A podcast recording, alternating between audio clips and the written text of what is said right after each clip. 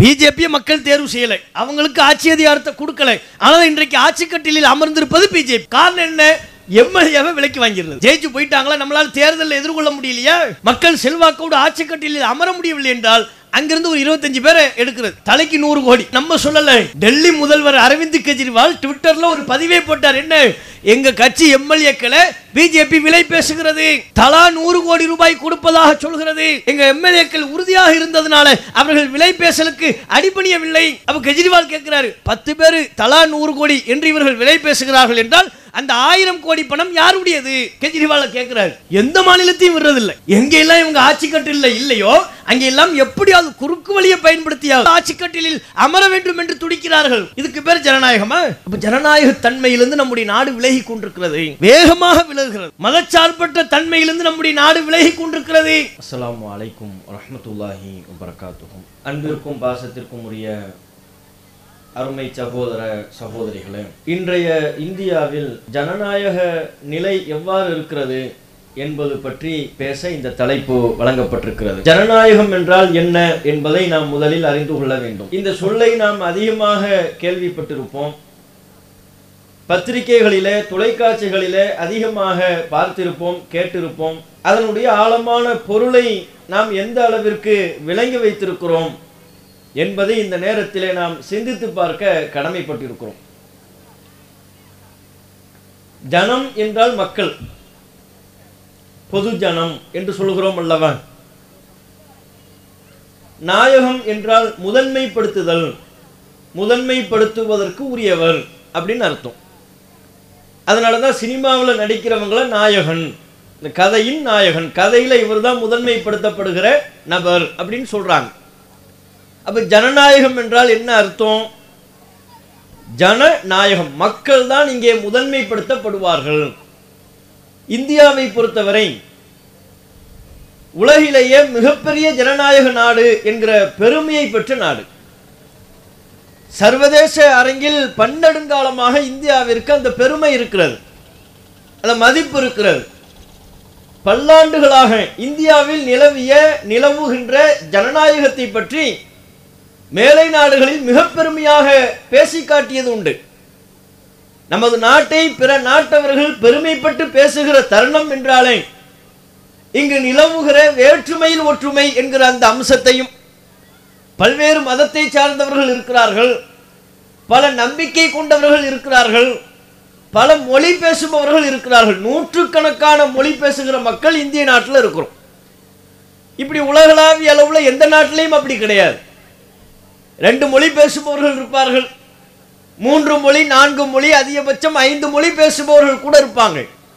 ஒரு நாட்டில் நூற்றுக்கணக்கான இருநூறு முந்நூறு மொழிகளுக்கும் மேலாக அதிகாரப்பூர்வமாக அதிகாரப்பூர்வமற்ற எட்நூறு மொழிகள் இந்தியாவில் பேசக்கூடிய மக்கள் இருக்கிறார்கள் என்று சொல்லப்படுகிறது. அப்ப அரசின் புறத்திலிருந்து அறிவிக்கப்படுகிற அதிகாரப்பூர்வமான செய்தியின்படி நூற்றுக்கணக்கான மொழி பேசுகிற மக்கள் இந்தியாவில் வாழ்ந்து கொண்டிருக்கிறோம். பல மொழி இருக்கிறது.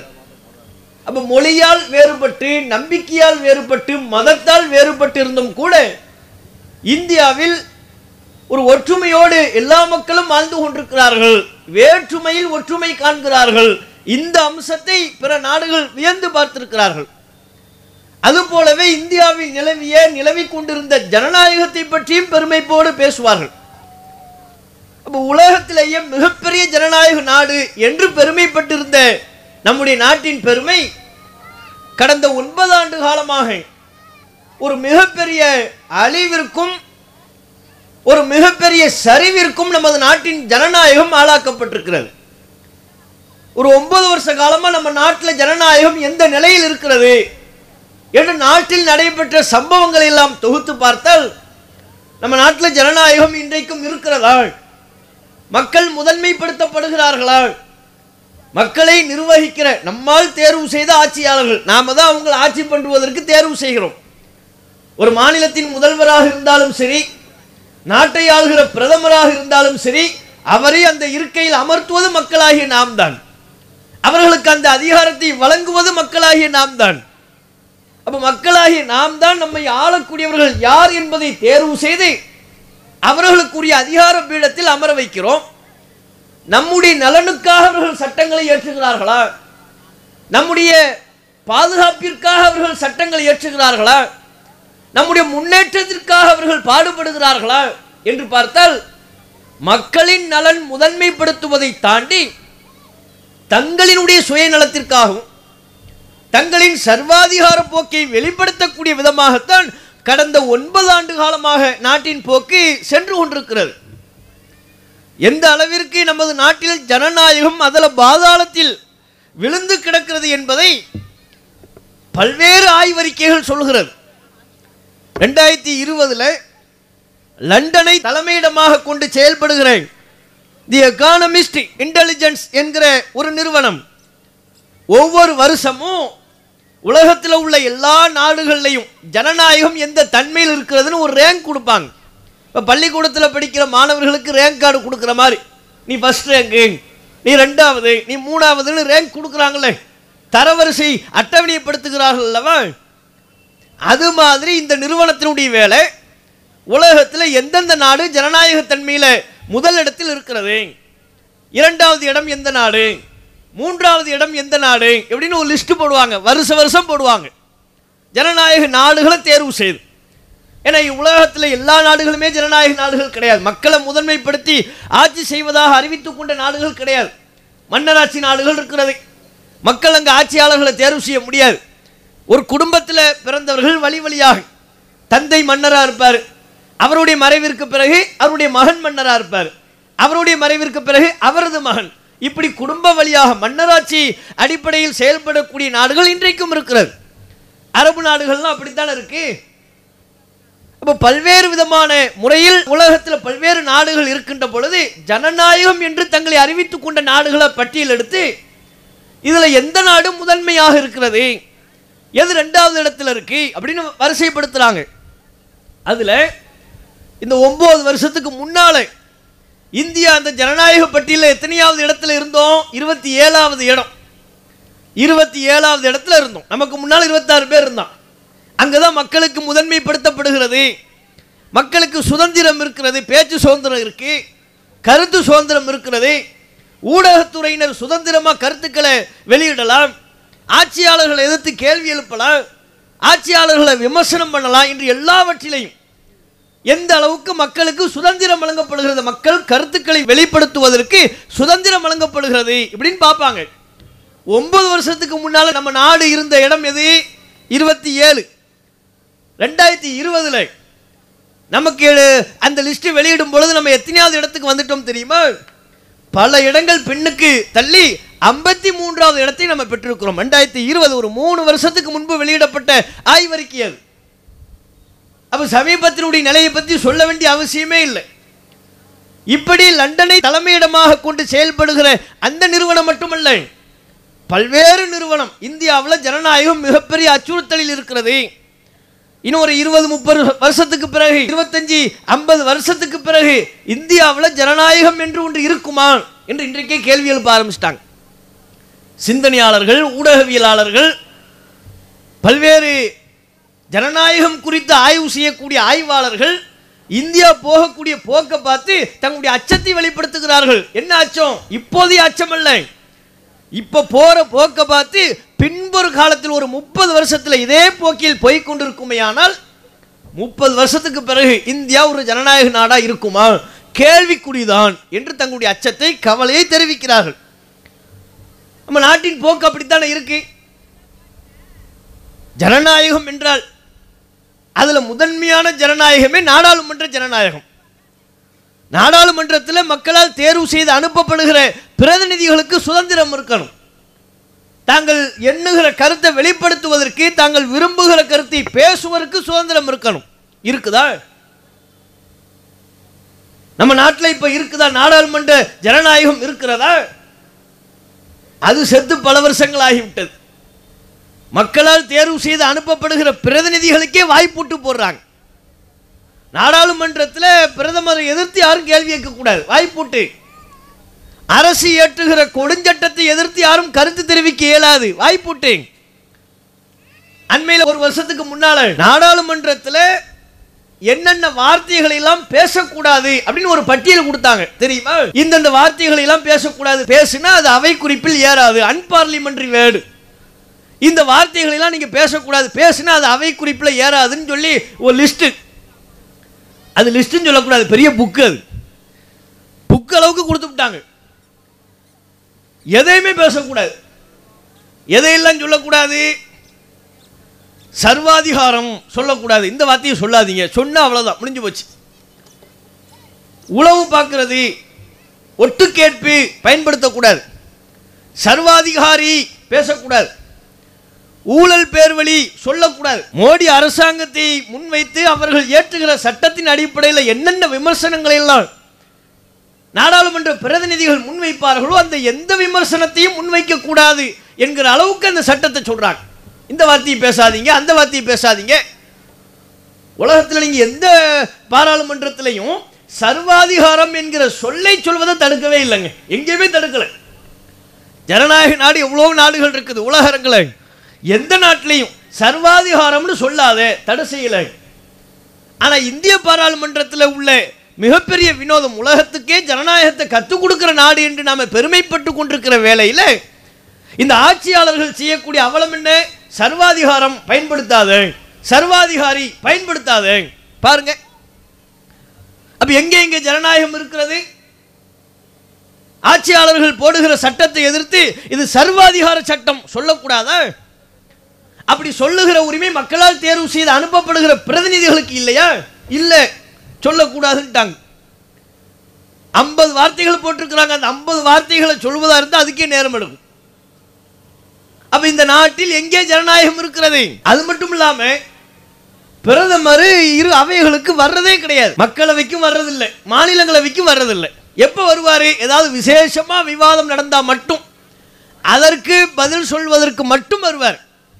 எப்போதாவது இரு அவைகளை மக்களவை மாநிலங்களவை ரெண்டுக்குமே பிரதமரை பொறுத்தவரை சிறப்பு விருந்தினர் தான். எப்போதாவது அவர் நினைச்சா வருவார். ஆனால் பார்லிமெண்ட் கூட்டத்தொடர் நடந்துகிட்டு இருக்கும். கூட்டத்தொடர் நடந்து கொண்டிருக்கும். நாடாளுமன்ற உறுப்பினர்கள் பல விஷயங்களை பற்றி விவாதித்துக் கொண்டிருப்பார்கள். அந்த அவையின் நாயகன் என்று கருதப்படுகிற பிரதமர் அந்த அவையில் இருக்க மாட்டார். அதற்கெல்லாம் பதில் சொல்ல கடமைப்பட்ட பிரதமர் அந்த சபையில் இருக்க மாட்டார். அவர் எங்கே? அவர் அமெரிக்க பாராளுமன்றத்துக்கு போயிடுவார். அங்கே போய் ஜனநாயகத்தை பற்றி கிளாஸ் எடுப்பார். ஜனநாயகம் என்பது எப்படிப்பட்டது தெரியுமா? எங்க? அமெரிக்க பாராளுமன்றத்தில். இங்க கேள்வி கேட்டுக்கிட்டு இருப்பாங்க. இதுக்கு பதில் சொல்லத்துக்கு ஆள் இருக்காது. நீங்க போய் அவருடைய வருகை பாருங்க. செக் பண்ணுங்க. நான் சொல்றது இப்போ பொய்யா இருந்தா நீங்களே செக் பண்ணுங்க. பாராளுமன்ற கூட்டத்தொடரில் இரு அவைகள்லையும் மக்களவை மாநிலங்களவை ரெண்டுலையுமே பிரதமர் வருகை அளித்த நாட்கள் எவ்வளவு? கூடிய நாட்கள் எவ்வளவு? இவர் வருகை அளித்த நாட்கள் எவ்வளவு? செக் பண்ணி பாருங்க. அப்போ ஒரு பிரதமர் என்ன நினைக்கிறாரு? இவங்க கேள்விக்கு நம்ம பதில் சொல்ல வேண்டிய அவசியம் இல்லை. இந்த சபைக்கு நாம் செல்ல வேண்டிய தேவையில்லை. அப்படின்னு நினைக்கிறாருன்னா இதை விட சர்வாதிகார போக்கு வேற என்ன? இது நாட்டின் அரசியலமைப்பு சட்டத்துக்கு உட்பட்டு தன்னை பிரதமர் என்று நினைக்கிறாரா? அல்லது தனக்கு வானலாவி அதிகாரம் வழங்கப்பட்டிருக்கிறது என்று தன்னை ஒரு அதிபராக அறிவித்துக் கொண்டாரா?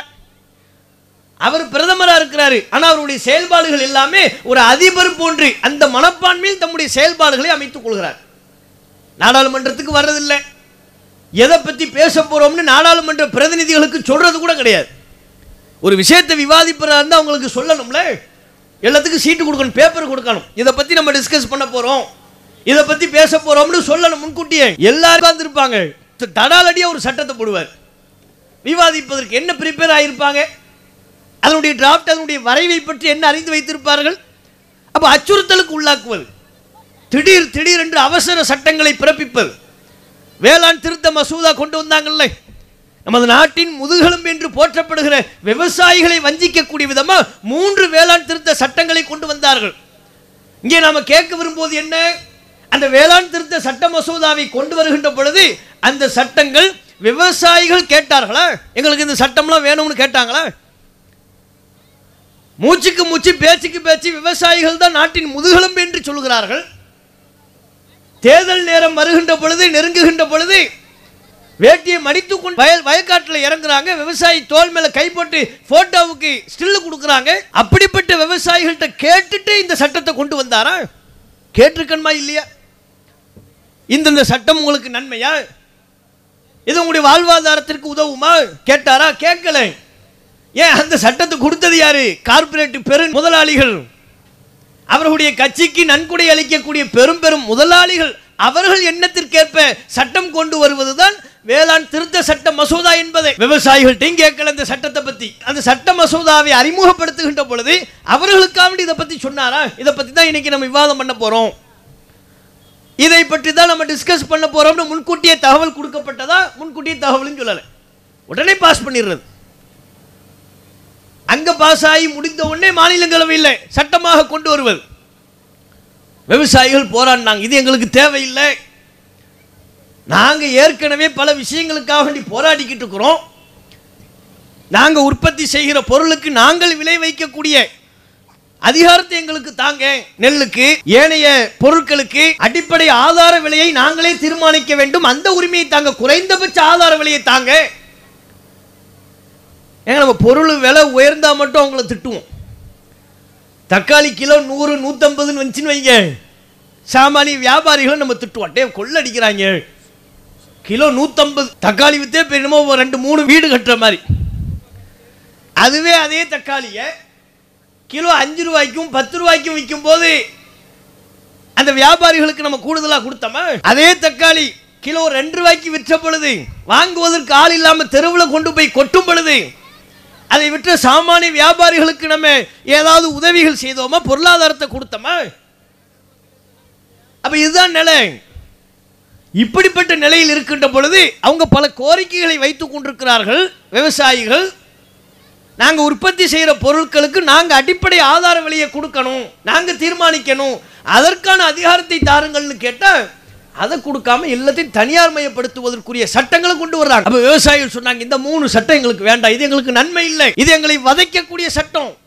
எங்க உரிமையை நசுக்கிற சட்டம். இது வேண்டாம் என்று போராடினார்கள்.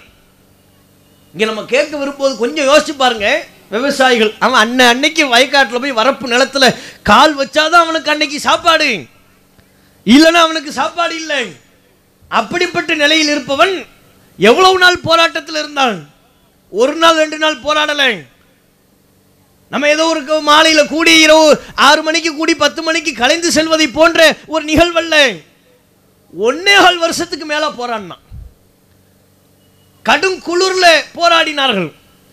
போராடிய அத்தனை பேரும் இளைஞர்கள் அல்ல முறுக்கேறிய இளைஞர்கள் அல்ல. அறுபது வயதை தொட்டவர்கள் எழுபது வயதை தாண்டியவர்கள். நாம் யாரை முதுமையை தழுவி விட்டோம் என்று சொல்வோமோ அப்படிப்பட்ட வயோதிகத்தை அடைந்தவர்கள் தான் டெல்லியில் கடும் பனிப்பொழிவில் மேலாடை இல்லாமல் போர்த்துவதற்கு போர்வை இல்லாமல் சாப்பிட்றதுக்கு உரிய சாப்பாடு இல்லாமல் அங்கேயே கொஞ்சோண்டு கோதுமை மாவை ரொட்டி சுண்டு சாப்பிட்டு ஒன்னேகால் வருஷத்துக்கு போறான்னா. யோசிச்சு பாருங்க அந்த விவசாயிகளை போய் பிரதமர் பார்த்தாரா? இவர் கொண்டு வந்த சட்டம் தானங்க வேண்டாம்னு போராடுறா ஒன்னேகால் வருஷத்துக்கு மேலே போராடுறான் அப்படி என்றால் ஒரு நாட்டின் பிரதமர் அந்த விவசாயிகளை போய் சந்தித்திருக்க வேண்டாம்? உங்களுக்கு என்ன பிரச்சனை சொல்லுங்கன்னு கேட்டிருக்க வேண்டாமா? இந்த சட்டம் தான் பிரச்சனையா? விட்டுருங்க. இந்த சட்டம் இனி கொண்டு வரப்படாது அப்போதே சொல்லியிருந்தா ரெண்டு நாள்ல பிரச்சனை முடிஞ்சிருக்குமே. சொல்லல. ஏன்? பிரதமருக்கு டைம் இல்லை. நம்ம பிரதமர் எங்கெங்கெல்லாம் போ- எந்தெந்த நாட்டுக்கெல்லாம் போக வேண்டியது இருக்கு கஜகஸ்தான் போக வேண்டியிருக்குது. மேப்பில் என்னென்ன நாடு இருக்குதோ எதுவுமே பெண்டிங் இல்லை. இன்னும் ஒரு அஞ்சாறு நாடு தான் பெண்டிங் இருக்கும்னு நினைக்கேன். அத்தனையும் முடிச்சு விட்டார் எந்தெந்த நாடுக்கு போகணுமோ எல்லா நாட்டுக்கும் போயாச்சு. கேட்டால் நான் முதலீடுகளை ஈர்க்க போகிறேன் அப்படிங்கிறாரு. என்ன முதலீடு நம்ம நாட்டுக்கு வந்துச்சுனே தெரியல. அரசாங்கத்தின் சார்பாக ஒரு லிஸ்டாவது கொடுங்க. பிரதமர் இத்தனை நாடுகளுக்கு போனாரு. அந்தந்த நாடுகளிலிருந்து இத்தனை கோடி முதலீடுகளை நாங்கள் ஈர்த்திருக்கிறோம். ஒரு லிஸ்ட் கொடுங்க. ரொம்ப சந்தோஷப்படுவோம். பரவாயில்லப்பா பிரதமர் போனார். முதலீடுகளை ஈர்த்திருக்கிறார். இங்கு வேலை இல்லாமல் திண்டாடக்கூடிய இளைஞர்களுக்கு வேலை வாய்ப்பை உருவாக்கி இருக்கிறார் அந்த வகையில் பிரதமரின் பயணம் ஒரு நன்மை அளித்திருக்கிறதை சொல்லிட்டு போயிடலாம். ஒரு முதலீடும் இல்லை. போறது புள்ள என்ன? அக்ரிமெண்ட் ஒப்பந்தம் என்ன? அவனுடைய பொருளை நம்ம நாட்டுக்கு விற்கிறது. நம்ம நாட்டின் வளங்களை அவனுக்கு தாரை வார்த்து கொடுப்பது. அற்ப மதிப்புள்ள பொருட்களை எல்லாம் பல்லாயிரம் கோடி ரூபாய் மதிப்பை கொடுத்து அந்த பொருளை வாங்குறது. இதுதானுங்க நடந்துச்சு. அப்போ விவசாயிகளை போய் சந்திக்கிறதுக்கு இவருக்கு நேரம் இல்லை ஆனால் எதுக்கு நேரம் இருக்கு? கங்கனா ரணாவத் நடிகை போய் சந்திக்கிறதுக்கு நேரம் இருக்கு. கௌதமியை சந்திப்பதற்கு நேரம் இருக்கிறது. கிரிக்கெட் விளையாட்டு வீரர்களை சந்திப்பதற்கு நேரம் இருக்கிறது. அவர்களை அழைத்து விருந்தளிப்பதற்கு அவர்களோடு விருந்துணவில் கலந்து கொள்வதற்கு நேரம் இருக்கிறது. சினிமா கூத்தாடிகளோடு சேர்ந்து செல்ஃபி எடுப்பதற்கு நேரம் இருக்கிறது. விவசாயிகள் போராடிக்கிட்டு இருக்கிறான். அவன்கிட்ட போய் உன் பிரச்சனை என்னன்னு கேட்கறதுக்கு நம்ம நாட்டின் பிரதமருக்கு நேரம் இல்லை இதை விட சர்வாதிகார போக்கு வேற என்ன? விவசாயிகளை வஞ்சித்து விட்டு ஒன்றரை ஆண்டு காலமாக அவர்கள் வீதியில் போராட விட்டுவிட்டு நம்முடைய நாட்டில் ஜனநாயகம் இன்றும் இருக்கிறது என்று சொன்னால் நம்ப முடியுமா? இந்த சம்பவங்கள் நடைபெற்றதற்கு பிறகும் நம்முடைய நாட்டில் ஜனநாயகம் தலைத்திருக்கிறது எப்படி சொல்ல முடியும்? எதுவுமே மக்கள்கிட்ட கேட்கறது இல்லை சம்பந்தப்பட்டவங்ககிட்ட கேட்கறது இல்லை திடீர் திடீர்னு அறிவிக்கிறது. தூங்கிட்டு இருப்போம். திடீர்னு காலையில் பார்த்தா ஐநூறுரூவா நோட்டு செல்லாது. ஆயிரம் ரூபா நோட்டு செல்லாது. யார்கிட்ட கேட்டு இந்த சட்டம் வந்துச்சு? ரூபாய் நோட்டு என்பது யாருடைய அதிகாரத்தில் ரிசர்வ் பேங்கினுடைய அதிகாரத்தின் கீழ் இருக்கிறது. அவர்களிடம் கலந்து ஆலோசிக்கப்பட்டதா? சொல்லட்டும் ரிசர்வ் பேங்க் அதிகாரி சொல்லட்டும். ஆமா எங்ககிட்ட கலந்து பேசினாரு பிரதமர். அதுக்கப்புறம் தான் அறிவிப்பு செஞ்சார். அப்படிப்பட்ட ஒன்று நாடாளுமன்ற எம்பிக்கள்கிட்ட விவாதிக்கல பேசல கலந்து ஆலோசிக்கப்படலை. ரிசர்வ் பேங்க் அதிகார இடத்தில் அது சம்பந்தமா பேசப்படலை. திடீர்னு வர்றார் எல்லாமே மங்கி பார்த்தோம் நம்ம நாட்டில் என்ன நடக்குதுங்கிறத நம்ம மங்கி பார்த்து வச்சு தான் தெரிஞ்சுக்கணும். என்னென்ன சட்டங்கள்லாம் வருது நீங்க நாடாளுமன்றத்தில் நடைபெறுகிற நிகழ்வுகளை பார்த்தால் கூட என்ன சட்டம் புதுசாக வந்துச்சுன்னு பார்க்க இயலாது. அடுத்து என்ன நடக்க போகுதுன்னு தெரிய இயலாது. மங்கி பார்த்து பார்த்தா தெரிஞ்சுக்கலாம். மோடியினுடைய திடீர் திடீர் அறிவிப்புகள் எல்லாமே அது போன்ற ஒரு வீடியோக்கள்லையும் ஆடியோக்கள்லையும் தான் வருகிறது. திடீர்னு ஐநூறு ஆயிரம் செல்லாது. சாமானிய மக்களின் உரிமைகளுக்கு மதிப்பில்லை. இவர்கள் செய்யக்கூடிய இந்த அநியாயங்களை பத்திரிகையாளர் என்கிற முறையில் விமர்சித்து எழுதினால் அந்த குறைகளை எல்லாம் சுட்டிக்காட்டினால் அவர்கள் மீது அடக்குமுறையை ஏவுவது அவர்கள் மீது அரசின் ஏனைய துறைகளை எல்லாம் தம்முடைய கைப்பாவியாக பயன்படுத்தி ஏவி விடுவது. இவங்க சித்தாந்தத்துக்கு எதிராக பேசக்கூடாது. இவங்க நாட்டை எவ்வளவு அலங்கோலமாக ஆட்சி செய்து கொண்டிருக்கிறார்கள் அவ்வளவு நிலையில் இந்த நம்முடைய நாட்டை கொண்டு சென்று கொண்டிருக்கிறார்கள் இதை பத்தி பேசக்கூடாது. பிபிசி என்கிற உலகளாவிய சர்வதேச புகழ்பெற்ற ஒரு பத்திரிகை நிறுவனம். நமக்கெல்லாம் தெரியும். பிபிசி நிறுவனத்துக்கு ரைடு போகுது. ஏன் போச்சு? எப்போ போச்சு? எந்த பின்னணியில் போனது தெரியுமா? பிபிசி நிறுவனம் தம்முடைய செய்தி ஊடகத்தில் அனைத்து மொழிகள்லையும் குஜராத் ஃபைல்ஸ் சொல்லி ஒரு ஒரு ஒரு வீடியோவை வெளியிட்டார்கள். குஜராத் ஃபைல்ஸ் அந்த வீடியோவினுடைய அந்த ஆவணப்படத்தினுடைய கருத்து என்ன? குஜராத்தில் மோடி அவர்கள் முதல்வராக இருந்த பொழுது முஸ்லிம்களின் மீது திட்டமிட்டு ஏவப்பட்ட அந்த வன்முறை இன அழிப்பு முஸ்லிம்களுக்கு ஏற்பட்ட அநியாயம் அக்கிரமம் எல்லாமும் விலாவரியாக ஆதாரங்களோடு சான்றுகளோடு தரவுகளோடு அந்த ஆவணப்படம் பிபிசியால் காட்சிப்படுத்தப்பட்டிருந்தது. முஸ்லிம்கள் மீது ஏவப்பட்ட அந்த இன அழிப்பில் எந்த அளவிற்கு முஸ்லிம்கள் பாதிக்கப்பட்டார்கள் அதில் யார் யாருக்கெல்லாம் தொடர்பு அதிகார மட்டத்தில் எந்த அளவிற்கு அவர்களுடைய கை அதில் விளையாடியது எல்லாமே சம்பந்தப்பட்டவங்களுடைய சாட்சியத்தோடு அதில் பேசுவாங்க. வீடியோ ஒவ்வொரு இடையில இடையில ஒவ்வொரு நபர்கள் பேசுவாங்க. ஆமாம் முஸ்லிம்களை நாங்கள் அழிச்சோம். முஸ்லிம்களை கருவறுக்கணும் தான் எங்கள் எண்ணம். அவர்கள் தான் இதை சொன்னார்கள் இவர்கள் தான் இதை சொன்னார்கள். இந்த வீடியோ எல்லாம் எல்லாமே வரும். இதை அவங்க ஒரு ஆவணப்படமாக வெளியிட்டு இருந்தாங்க சமீபத்தில். இந்த ஆவணப்படத்தை வெளிப்படுத்திய காரணத்திற்காக பிபிசி அலுவலகத்தின் மீது ரெய்டு நடத்துகிறார்கள். அப்போ ரெய்டு என்பதை அமலாக்கத்துறையை வருவாய்த்துறை இவர்கள் எப்படி பயன்படுத்துகிறார்கள் பாருங்க. ஐடி ரைடை இடி ரைடை எப்படி இவர்கள் பயன்படுத்துகிறார்கள்? என்னை பற்றி குறை சொன்னால் நீ நிம்மதியாக இருக்க இயலாது. உன் அலுவலகத்துக்கு நாங்கள் ரைடு அனுப்புவோம். அதானங்க இதில் உள்ள செய்தி. இதை தாண்டி வேற என்ன? பிபிசி வேறு என்ன குற்றம் செய்தது? அவர்கள் அலுவலகத்திற்கு ரெய்டு அனுப்ப வேண்டிய அவசியம் என்ன ஏற்பட்டது? குஜராத் ஃபைல்ஸுங்கிற ஆவணப்படத்தை வெளியிட்டதை தாண்டி அவங்க வேறு ஒன்றும் பண்ணலை. வேற எதுவும் முறைகளில் ஈடுபட்டாங்களா? மோசடி பண்ணாங்களா? வங்கிகளில் பணத்தை வாங்கிட்டு டாட்டா கட்டிட்டு ஓடி போன குரூப்பில் இவன் இவன் இருக்கிறாங்களா? இந்த நீரவ் மோடி ஓடி போ ஓடி போன மாதிரி ஏனைய மோசடி பேர் வழிகள் நாட்டின் வளர்த்தி எல்லாம் சூறையாடி விட்டு தப்பித்து விட்டதைப் போல இவர்கள் யாரும் செய்தார்களா? குஜராத் ஃபைல்ஸ் ஆவணப்படத்துக்காக வேண்டி இப்படிப்பட்ட ஒரு ரைடு இதை சர்வதேச நாடுகள் கண்டனம் தெரிவித்தது. இந்த ரைடு ஏற்புடையதல்ல. இது பத்திரிகை ஜனநாயகத்திற்கு விடப்பட்டிருக்கிற அச்சுறுத்தல் மிரட்டல்.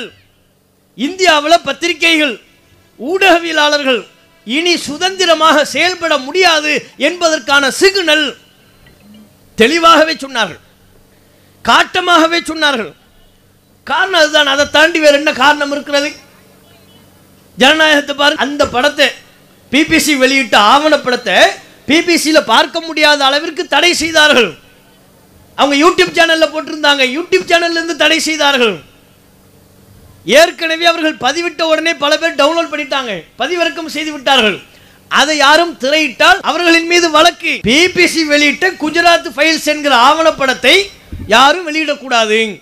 அதை போட்டு காட்டக்கூடாது. தடை செய்யப்பட்டு விட்டது என்று சொன்னார்கள். இது எப்படி சுதந்திரமா இருக்கும்? இது எப்படி ஜனநாயகமா இருக்கும்? இந்த நாட்டில் நடைபெற்ற ஒரு நிகழ்வை சொல்லவே கூடாது என்றால் குஜராத்தில் நடந்தது உண்மையா அல்லது கற்பனையாது ரெண்டாயிரத்துக்கும் மேற்பட்ட முஸ்லிம்கள் கருவறுக்கப்பட்டது உண்மையா போலியா? அதில் அன்றைய ஆட்சியாளர்கள் பலருக்கும் பங்கேற்பு உண்டு என்பது உண்மையா போலியா உண்மைதானா அது? அப்போ உண்மை சம்பவத்தை கூட சொல்லக்கூடாது என்று தடை விதிப்பது எப்படிப்பட்ட ஜனநாயகம் எப்படிப்பட்ட சுதந்திரம்? அதை வெளிப்படுத்தினார்கள் என்பதற்காக வேண்டி அந்த பத்திரிகை நிறுவனத்தின் மீது ரெய்டை ஏவி விடுவது எப்படிப்பட்ட ஜனநாயகம்? இன்னைக்கும் பிஜேபியில் உள்ளவங்க தெளிவாக பேசிக்கிட்டு இருக்கிறாங்க. வட மாநிலங்கள்லையும் வட மாநிலங்களில் மிக தெளிவாக பேசுகிறாங்க எங்களோட கூட்டணிக்கு வந்துரு. கூட்டணியை எப்படி பேரை எப்படி தெரியுமா? கொள்கை சித்தாந்தத்தின் அடிப்படையில் கூட்டணி வைக்கிறது இல்லை. எங்களோட கூட்டணிக்கு வரியா? ஐடி ரைடை ஏவி விடவா? அமலாக்கத்துறையை ஏவி விடவா? என் கூட கூட்டணிக்கு வரியா? வருவாய்த்துறையை ஏவி விடவா? எப்படி பயன்படுத்துகிறாங்க பாருங்கள் கூட்டணிக்கு. முந்தைய காலத்துல எல்லாம் கூட்டணி எப்படி பேசப்பட்டுச்சு? உட்காந்து உங்கள் கொள்கை எங்கள் கொள்கை? உங்களுக்கு எத்தனை சீட்டு எங்களுக்கு எத்தனை சீட்டு? இப்படி உட்கார்ந்து பலகட்ட பேச்சுவார்த்தை நடக்கும். இன்னைக்கு இப்போ அந்த பேச்சுவார்த்தைக்கு இடம் இல்லை. கூட்டணி என்ன? மிரட்டல் தான். வரியா ரைடை ஏவி விடவா? நடக்குதா இல்லையா வட மாநிலங்களில்? வட மாநிலங்களை விடுங்கங்க. தமிழ்நாட்டில் என்னங்க நடந்துச்சு? அதிமுக இன்றைக்கும் பாஜகவின் கட்டுப்பாட்டில் இருப்பதற்கு என்ன காரணம்? இன்றைக்கு அவர்களுக்குள் நடந்து கொண்டிருக்கிற பிரச்சனைகள் பற்றி பலவற்றை நாம் அறிவோம். பத்திரிகையில் பார்த்துருப்பீங்க தொலைக்காட்சியில் பார்த்துருப்பீங்க. அதில் பாஜகவினுடைய மாநில தலைவர் அண்ணாமலை தெளிவாக பேசுகிறார் என்ன சொல்கிறாரு அவங்க அதிமுகவில் உள்ள சில நபர்கள் சில தலைவர்கள் பாஜக கூட்டணியில் அதிமுக இல்லை அப்படிங்கிறாங்க. அது குறித்து அண்ணாமலை இடத்தில் கேட்கின்ற பொழுது சொல்கிறார் அது அவங்க முடிவெடுக்கட்டும். இங்க லஞ்ச ஒழிப்பு துறையெல்லாம் இருக்குதுல்ல? வருவாய்த்துறையெல்லாம் இருக்குதுல்ல? அதை அவங்க சிந்தித்துக் கொள்ளட்டும்ங்கிறார். அந்த கருத்தில் அப்படின்னா என்ன? எங்க எங்க கூட்டணி விட்டு போக போறியா? லஞ்ச ஒழிப்புத்துறை வந்துடும் செந்தில் பாலாஜிக்கு எப்படி ரைடு போச்சோ? பொன்முடிக்கு எப்படி ரைடு போனதோ? அது மாதிரி ரைடு உங்களுக்கும் நடக்கும். அப்படித்தானுங்க மிரட்டினாங்க. அதிமுக ஆட்சியில் இருந்த பொழுது அதிமுகவை தங்களுடைய அடிமை கட்சியாக மாற்றியது எதன் அடிப்படையில்? சித்தாந்தத்தின் பேர்லேயே அவங்க ரெண்டு பேரும் ஒட்டி கொண்டார்கள். தலைமைச் செயலகத்துக்கே ரைடு அனுப்புனாங்க. விஜயபாஸ்கரை சுற்றி வளைத்தார்கள். ரைடு என்கிற பேரில். கொடநாடு வழக்கு என்று அச்சுறுத்தினார்கள். இப்படி ஒரு மூன்று நான்கு விஷயங்களை பயம் காட்டித்தான் அவர்கள் தங்களை கூட்டணியில் தக்க வைத்துக் கொண்டிருக்கிறார்கள். நம்ம நாட்டில் எந்த கட்சியும் தங்களுடைய சித்தாந்தத்தின் பேர்லையோ வேறு பேச்சுவார்த்தைகளின் போ- பேர்லையோ கூட்டணியில் இருக்கிறது இல்லாமல் போறது அவங்க விருப்பம். ஆனால் இப்போ எதன் பேரில் அவங்க தங்களை தக்க வைக்கிறாங்க பாருங்க ஒரு கட்சியை தமிழ்நாட்டில் ஒரு மிகப்பெரிய வாக்காளர் சக்தி கொண்ட மக்கள் சக்தி கொண்ட ஒரு கட்சியை பலமான எதிர்க்கட்சி என்று அறியப்படுகிற ஒரு கட்சியை தமிழ்நாட்டில் பெரிதாக வாக்கு வங்கி இல்லாத மத்தியில் வேண்டுமானால் அவர்கள் ஆட்சியில் இருக்கலாம். தமிழ்நாட்டில் உங்கள் நிலை என்ன? தனித்து நின்றால் ஒரு தொகுதியிலேயாவது நீங்க ஜெயிக்க முடியுமா? அப்போ தனித்து வாக்கு வங்கி இல்லாத ஒரு கட்சி பலம் வாய்ந்த ஒரு கட்சியை மிரட்டுகிறது. நீங்கள் கூட்டணி விட்டு போவீங்களா? லஞ்ச ஒழிப்புத்துறை இருக்குதுல அதற்கு அவர்கள் பதில் சொல்லட்டும்ங்கிறாங்க. இது அப்பட்டமான ஜனநாயக மீறல் இல்லையா? இந்த பேச்சுக்களை எல்லாம் எப்படி நம்ம சகித்துக் கொண்டிருக்கிறோம்? இப்படிப்பட்ட பேச்சுக்கள் பேசப்பட்டதற்கு பிறகும் நம்முடைய நாட்டில் ஜனநாயகம் இன்னும் வளர்ந்து கொண்டே இருக்கிறது செழித்தோங்கிக் கொண்டே இருக்கிறது. எப்படி நம்மளால நம்ப முடியும்? நாட்டில் நடைபெறுகிற ஒவ்வொரு நிகழ்வுகளும் விமர்சன குரல்களை கட்டுப்படுத்துறது எதிர்கட்சிகளை முடக்கிறது எதிர்கட்சிகளை மிரட்டுவது எதிர்க்கட்சிகளை உடைப்பது எதிர்க்கட்சிகளை இருக்கவே கூடாது என்று இல்லாமல் ஆக்குவது அதை தாண்டி அவங்க ஜெயிச்சிட்டாங்கன்னு வைங்க எதிர்க்கட்சிகளுக்கு விலை பேசுறது. இதுதான் ஃபார்முலா இப்படி தான் இன்னைக்கு நாடு போய் கொண்டிருக்கிறது. மகாராஷ்டிராவில் இன்றைக்கு இருப்பது பிஜேபி ஆட்சி. எப்படி வந்தாங்க? மேகாலயாவில் பிஜேபி ஆட்சி என்றால் எப்படி வந்தார்கள்? பல மாநிலங்களில் இவர்கள் அருணாச்சல பிரதேசம் நாகாலாந்து மேகாலயா மகாராஷ்டிரா இந்த மாநிலங்கள்ல எல்லாம் இவர்கள் எப்படி ஆட்சிக்கு வந்தார்கள்? ஜனநாயக அடிப்படையில் தேர்தலை எதிர்கொண்டு வந்தார்களா? அப்படி வரல. மகாராஷ்டிரா ஒரு சான்று போதும்.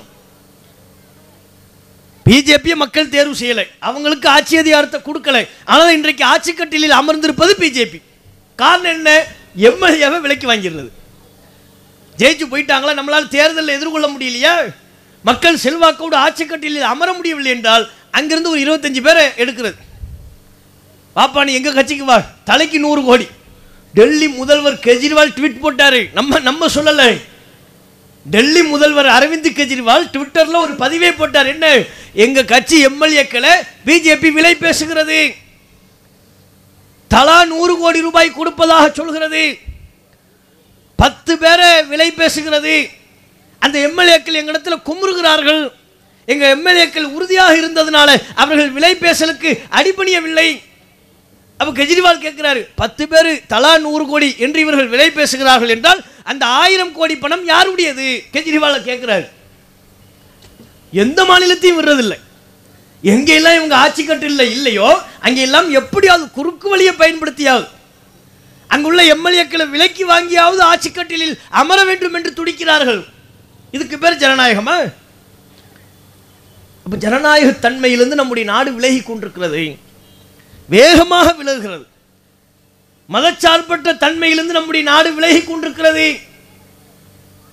குறிப்பிட்ட ஒரு சமூகத்தின் மீது திட்டமிட்ட வெறுப்புரை பரப்பப்படுகிறது. முஸ்லிம்கள் தலித்துகள் கிறிஸ்தவர்கள் ஒடுக்கப்பட்ட ச- பழங்குடியின மக்கள் இவங்க நலநிலையெல்லாம் எல்லாம் இப்போதைய ஆட்சியாளர்களுக்கு அக்கறை இல்லை. இன்றைய இந்த புதிய இந்தியாவில் முஸ்லிம்களின் மீது அவர்களுக்கு அக்கறை இல்லை. கிறிஸ்தவர்கள் மீது அக்கறை இல்லை. தலித்து மக்களின் மீது அக்கறை இல்லை. பிற்படுத்தப்பட்ட பழங்குடியின மக்களின் மீது அக்கறை இல்லை. அக்கறை இருந்திருந்தா மணிப்பூர்ல ஒரு பழங்குடியின பெண்மணி குக்கியின சமூகத்தை சார்ந்த ஒரு பெண்மணி நிர்வாணமாக துரத்தி அடிக்கின்ற பொழுது ஆடை இல்லாம அவருடைய மான உறுப்புகளில் விளையாடி கொண்டே அந்த மாநிலத்தின் மேம்பட்ட சமூகம் என்று தங்களை அடையாளப்படுத்திக் கொள்பவர்கள் அந்த பெண்ணை பாலியல் சித்திரவதைக்கு ஆளாக்கிய பொழுது அந்த சம்பவத்தை கண்டித்து பேசியிருக்கலாம் அல்லவா? பேசுனீங்களா? பெண்கள் தான் நாட்டின் கண்கள் என்று மேடைகளில் முழங்கிவிட்டு மணிப்பூரில் நடைபெற்ற அந்த பழங்குடியின பெண்ணுக்காக வேண்டி பாஜக கட்சி குரல் கொடுத்ததா? பிரதமர் மோடி குரல் கொடுத்தாரா? மணிப்பூருக்கு நீங்க போனீங்களா? ஒரு பிரதமர் என்கிற முறையில் எப்படிப்பட்ட ஒரு சம்பவம் அது? வெளியானது ஒரு வீடியோ. இது மாதிரி பல வீடியோக்கள் அங்கே இருக்கிறது. பல சம்பவங்கள் நடைபெற்றது என்று சொல்கிறார்கள். அப்ப பிரதமர் பார்த்துருக்கணுமா இல்லையா? குக்கீன மக்களை போய் பார்த்து பயப்படாதீங்க. இந்த ஊரை விட்டு போகணும்னு முடிவு எடுக்காதீங்க உங்களுக்கு நான் பாதுகாப்பாக இருப்போம். எங்கள் அரசு பாதுகாப்பாக இருக்கும்னு சொல்லியிருக்கணும் அல்லவா? சொல்லலை. காரணம் என்ன? பழங்குடியின மக்களின் மீது இவர்களுக்கு அக்கறை இல்லை. மதச்சார்பற்ற தன்மையிலிருந்து நம்முடைய நாடு விலகி கொண்டிருக்கிறது. சந்திராயன் திரி அனுப்புனாங்க. அது விக்ரம் என்கிற அந்த கருவி குறிப்பிட்ட இடத்துல போய் நிற்குது விக்ரம் லேண்டர். அதுக்கு பேர் வைக்கிறாங்க. அந்த இடத்துக்கு பிரதமர் பேர் வைக்கிறார். என்ன பேரா? சிவசக்தி பாயிண்ட். அங்க போய் இறங்கி நிக்க ஒரு இடத்துக்கு நிக்குது இல்லைங்க. நிலாவில் அந்த லேண்டர் போய் இறங்குது விக்ரம் லேண்டர். அந்த இடத்துக்கு பேர் என்னவா? சிவசக்தி பாயிண்ட். இந்த பேர் ஏன் வைக்கிறீங்க? சிவசக்தி என்பது என்ன பேர் அது? நம்ம நாட்டில் பல மத நம்பிக்கை கொண்டவர்கள் இருக்கிறோம். ஒவ்வொரு தங்களுக்கும் அவங்கவுங்க நம்பிக்கை இருக்குது ஆனால் நம்ம நாட்டை ஆளுகிற அரசுக்கு நம்பிக்கை கிடையாது. மதச்சார்பற்ற அரசு. மதச்சார்பற்ற அரசு என்றால் அதன் செயல்பாடுகள் அந்த தன்மை பிரதிபலிக்க வேண்டும் அல்லவா சிவனை கடவுளாக கருதி வழிபடுவது என்பது குறிப்பிட்ட ஒரு சமூகத்தின் நம்பிக்கை. அது அவங்க நம்பிக்கை. அவங்களுக்கு அந்த உரிமை இருக்கு. அரசின் சார்பாக ஒரு இடத்துக்கு நீங்கள் பேர் வைக்கும்போது எப்படி சிவசக்தி அப்படின்னு பேர் வைப்பீங்க? இது எப்படி மதச்சார்பற்ற தன்மையாக இருக்கும்? இவங்க இதில் மட்டும் இல்லை எல்லாத்திலையும் இதுதான் பண்ணுறாங்க அதுவும் எல்லா இந்துக்கள் என்று அனைவருடைய பேரையும் அங்கே வைக்கிறது கிடையாது. குறிப்பிட்ட ஒரு ஒரு சமூகம் அது குறிப்பிட்ட ஒன்று. ஜி டுவெண்ட்டி மாநாடு நடத்தினாங்க. ஜி டுவெண்ட்டி மாநாட்டில் அந்த மாநாட்டினுடைய முகப்பில் தலைவர்களெல்லாம் வரவேற்கிற ஒரு இடம். அந்த இடத்துல என்ன செய்கிறாங்கன்னா சிதம்பரத்திலிருந்து நடராஜர் சிலையை கொண்டு போய் அங்கே வைக்கிறாங்க. நடராஜர் சிலையை. இங்கே சிவசக்தி அங்கே நடராஜர் சிலை. இது எப்படி மதச்சார்பற்ற தன்மையாக இருக்கும்? அப்போ இந்துக்கள் அவங்க நம்பிக்கையை பொறுத்தவரை பல கடவுள் நம்பிக்கையில் இருக்கிறாங்க. வேறு எந்த கடவுள் சிலைக்கு அங்கே இடம் இல்லை. ஜி டுவெண்ட்டி மாநாடு என்ன ஆன்மீக மாநாடாது அங்கே நடராஜர் சிலைக்கு என்ன வேலை? அரசாங்கம் அது கையில் எடுக்க வேண்டிய தேவை என்ன இருக்கு? ஜி டுவெண்ட்டி மாநாடு உலக தலைவர்கள் அழைச்சி பல்வேறு சூழலியல் சார்ந்து கருத்துக்களை நீங்கள் பேசுறீங்கன்னா அதுக்கு நடராஜர் சிலைக்கான தேவை அங்கே என்ன ஏற்பட்டது? அப்படின்னா இந்துக்கள்லேயே பிற தெய்வ நம்பிக்கை உடையவர்கள் இருக்கிறார்கள்லவா முருகன் சிலை எங்கே போச்சு? பார்வதி சிலை எங்க போச்சு? மாரியம்மா காளியாத்தா அந்த சிலையெல்லாம் எங்க? ஏன் நடராஜர் சிலையை மட்டும் கொண்டு வைக்கிறீங்க? கிறிஸ்தவர்கள் சார்பா எதையாவது வச்சீங்களா? முஸ்லிம்கள் சார்பாக ஏதாவது சொன்னீங்களா? முஸ்லிம்கள் சிலை கலாச்சாரம் கிடையாது. முஸ்லிம்கள் அடையாளமா எதையாவது நீங்க ஒன்று வச்சீங்களா? அப்போ இவங்க பாருங்க மதச்சார்பற்ற நாடு மதச்சார்பற்ற அரசு என்கிற அந்த தன்மையிலிருந்து விலகி அதையெல்லாம் பொருட்படுத்தாமல் அரசியல் சாசனத்தை காலில் தூக்கி போட்டு மிதிச்சு நாங்க இப்படித்தான் நடப்போம். நீ என்னமும் பேசிட்டு போங்க என்னமும் விவசாயம் பண்ணிக்கங்க. எங்க ஆட்சி முறை இவ்வாறு தான் இருக்கும் என்று இவர்கள் செயல்படுகிறார்கள் என்றால் இதற்கு பேர் ஜனநாயகமா? இதற்கு பேர் சர்வாதிகாரமா ஜனநாயகமா? முழுக்க முழுக்க இவர்கள் ஜனநாயகத்திற்கு விரோதமாக இந்த நாட்டை கொண்டு சென்று கொண்டிருக்கிறார்கள். மக்களின் கருத்துக்களை பற்றி அறிவதில்லை சிந்திப்பதில்லை. முத்தலாக்கு தடை சட்டமாக இருந்தாலும் பாபர் மஸ்ஜித் இடிப்பாக இருந்தாலும் பாபர் மஸ்ஜிதை இடித்த அந்த இடத்தில் ராமர் கோவிலை கட்டுவதாக இருந்தாலும் இப்போ அடுத்து கியான்வாபி மசூதியை குறிவைப்பதாக இருந்தாலும் கர்நாடகாவில் முஸ்லீம் பெண்கள் தலைமுக்காடு போடக்கூடாது என்று பாஜக அரசு சொன்னதாக இருந்தாலும் அனைத்திலையும் இவர்களுடைய மத வெறுப்பு திட்டவட்டமாக பளிச்சென்று தெரிகிறது. அதனால தான் மம்தா பானர்ஜி அவர்கள் மிக தெளிவாக சொன்னார்கள் ரெண்டாயிரத்தி இருபத்தி நாலு தேர்தலில் பிஜேபி மீண்டும் ஜெயிக்கும் என்றால் ஜனநாயகத்தை நாம் முற்றிலுமாக மறந்துவிட வேண்டும் என்று சொல்கிறார். மிகச்சரியான வார்த்தை. மீண்டும் இவர்கள் ஆட்சிக்கு வந்தால் இப்போதே தலையிலிருந்து ஆடக்கூடியவர்கள் இப்போதே இந்த அளவிற்கு அடக்குமுறை ஆட்சியை செய்யக்கூடிய சர்வாதிகார ஆட்சி முறையை நடத்தக்கூடியவர்கள் ஒன்பது வருஷத்தில் நாட்டை சின்ன பின்னமாக்கிட்டாங்க எதை பற்றியெல்லாம் பேசணுமோ அதை பற்றிலாம் பேசுறதில்லை. வேலை வாய்ப்பை பற்றி பேசுறதில்லை. விலைவாசி உயர்வை பற்றி பேசுறதில்லை. கேஸ் விலையை பற்றியோ சிலிண்டர் விலையை பற்றியோ பெட்ரோல் விலையை பற்றியோ வேறு எதை பற்றி அவர்கள் பேசுவது கிடையாது. தயாராக இல்லை. அவர்கள் பேசுவதெல்லாம் மதவாதம் வெறுப்பு. இவர்கள் மீண்டும் ஆட்சிக்கு வந்தால் நாட்டை சுடுகாடாக மாற்றி விடுவார்கள். ஜனநாயகம் என்கிற வார்த்தையவே நாம் மறக்கக்கூடிய அளவிற்கு அரசியலமைப்பு சட்டத்திலிருந்தே தூக்கிவிடக்கூடிய அளவிற்கு அந்த எல்லைக்கும் இவர்கள் செல்வார்கள். இந்த ஆட்சியாளர்கள் அகற்றப்பட வேண்டும் என்றால் விழிப்புணர்வு நமக்கு வேண்டும்.